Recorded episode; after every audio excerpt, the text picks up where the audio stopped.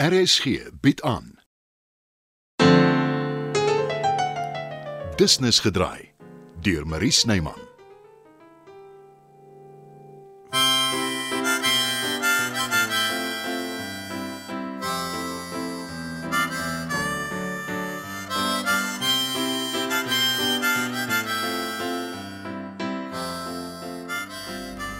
Nee, Saartjie. Ek sal nooit 'n surrogaat oorweeg nie. Hoekom nie? Jy wil graag 'n kind hê en dis al manier. Ons het al tot vervelends daar gepraat. Danny wil nie kinders hê nie. Wie sê julle verhouding gaan die res van julle lewens hou? Ek sê so. Dis hoe jy nou voel. Maar enigiets kan gebeur. So ek sal nie toelaat dat dit gebeur nie. Hoe? Daar is nie 'n mens op aarde wat totaal in beheer is van sy of haar lewe nie. Al oorweeg ek dit en al kan ek Danny oortuig. Daar is soveel wetlike aspekte en dis reg so ook. En om 'n surrogaatma in die hande te kry Nee, jy bedoel Ja, Driekus. Ek sal jou surrogaatma wees. Toe maar, toe maar, ons hoef dit nie op die ou tyd se manier te doen nie. okay, ek ek kan nie glo jy oorweeg dit nie. En jy spot daaroor. Ek gaan die gesprek vergeet. Ek stel voor jy doen dieselfde.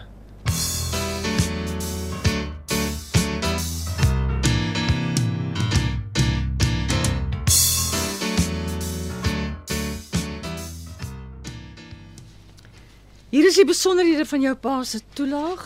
Kyk of jy saamstem daarmee, dan eh, tref ek die reëlings. Selfs hy kan nie goed voel daaroor om sakgeld te vat by sy seun nie. Hy het al jou ander toegewings aanvaar. Ook waar. Ek hoop jy het dit duidelik gemaak. Die voorwaarde is hy bly weg van my ma af. Hy weet. En hy aanvaar dit so. Dit gaan buitendien so te sê onmoontlik wees nou dat sy by julle bly. Hoekom dink jy het ek aangedring daarop? Ek verstaan dit, Chris. Uh, Ek wil nie uit my beurt uitpraat nie, maar dink jy dis in haar beste belang? Na wat by die versorgingseenheid gebeur het, baie beslis. Ek het 'n toets gedop in die patrone. Ek sou nooit so iets van haar verwag het nie. Dat sy vir Louis geval het, verstom my. Dis seker maar 'n vorm van die Stockholm-sindroom. Moet wees. Wat my pla is my ma vermoed onraad. Ek kan maar net hoop sy vergeet my dit uit daarvan. Intussen stel ek haar die hele tyd gerus. Oorweeg jy dit glad nie dat jou pa jou net sien nie? Nooit. Ek kan nie glo jy stel so iets voor nie. Dis nie 'n voorstel nie, Chris. Ek wonder maar net. As jou ma iets vermoed, kan dit dalk afsluiting bring. Nee, Alvera. Voordat die matrone begin karring het, was sy oortuig Louis is dood. Maar nou vermoed sy hy leef. Ongelukkig ja, maar ek hanteer dit. Ek hoop so vir julle albei se onthaalwe.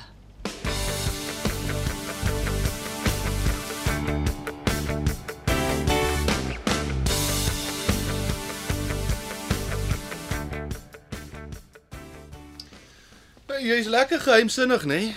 Sê nie 'n woord oor jy gaan bedank nie. Dit was 'n skielike besluit. Jy's gelukkig om die soort besluit te kan neem. Ek hoop nie jy impliseer my pa sorg finansiëel vir my nie. Nee nee, natuurlik nie, glad nie. Ek het geld weggesit. Ons skuld niks op ons huisie en Sean se nuwe besigheid het vlam gevat. Wat gaan jy die hele dag met jouself aanvang? Ek oorweeg pornografiese films. Ontspan Saartjie.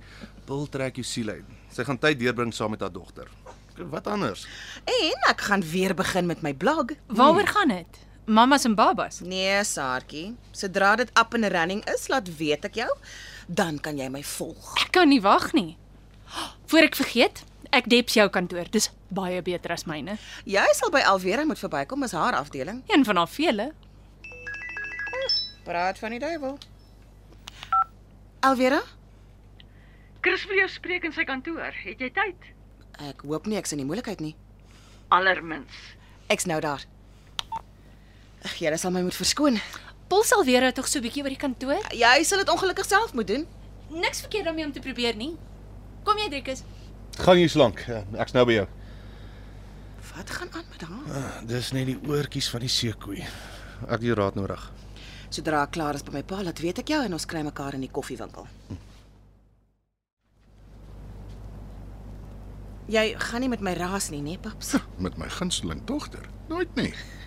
Maar jy weet ek het bedank. Ja, Alvera het my aangelig. Ek moes jou eintlik eerder self gesê het, jammer. Ons niks om oor jammer te wees nie.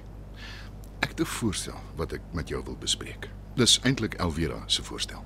Dit klink belovend. Ek's die ene ore.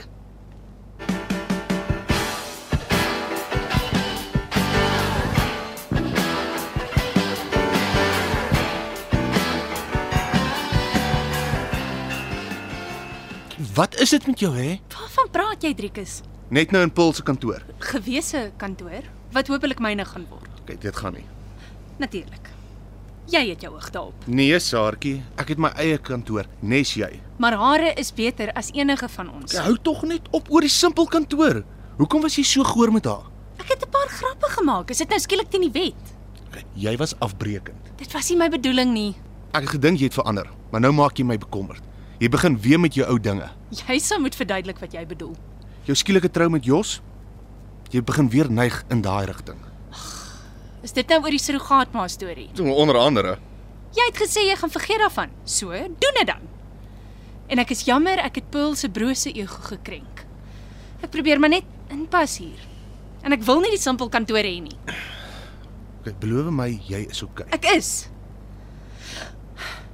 Ek wil net hê ons moet vriende wees, Driekus. Dis al. Dis wat ek ook wil hê. Dan sal mos jy 'n probleem nie. Ja, ek, ek hoop so.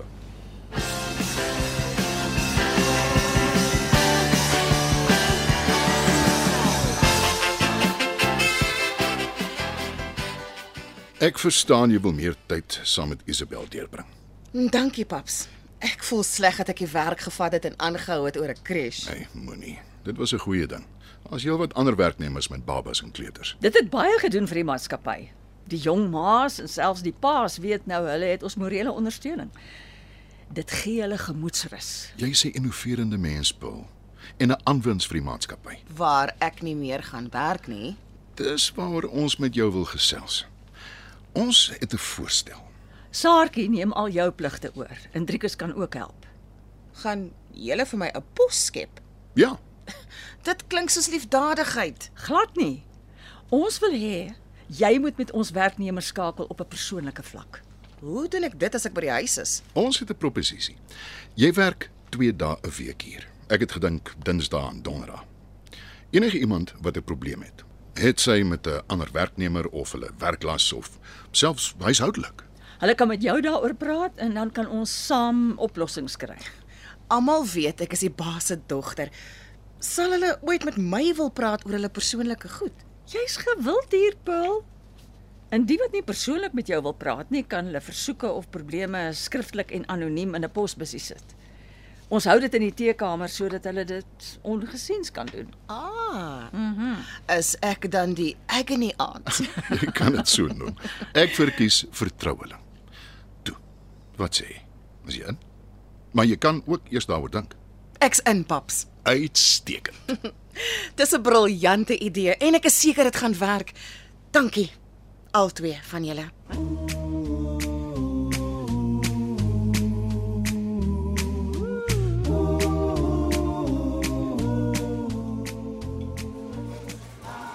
Het jy klaar koffie bestel? Nee, ek het gewag vir jou. Dan wil ek eerder 'n glas wyn hê. Mm. En moenie vir my groot oë maak nie. Ek het iets om te vier. Kry vir jou ook 'n glas toe. Een glas. Solank dit nie 'n synige een is nie.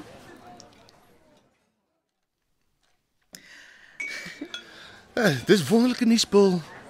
En ek is sommer jou eerste geval. Ja, jy wou oor iets praat. In my opgewondenheid het ek skoon vergeet. Ja, ons kan dit ook later doen. Nee, ons is nou hier. Uit daarmee. Surrogaat ma. Sy getik in haar kop. Dit wil vir my so voorkom. Ek hoop nie jy oorweeg dit nie, want dan sit jy met haar vir die res van jou lewe. Dink jy ek weet dit nie? Toe Saartjie teruggekom het in jou lewe. Jammer, maar dit het my die hele tyd gepla.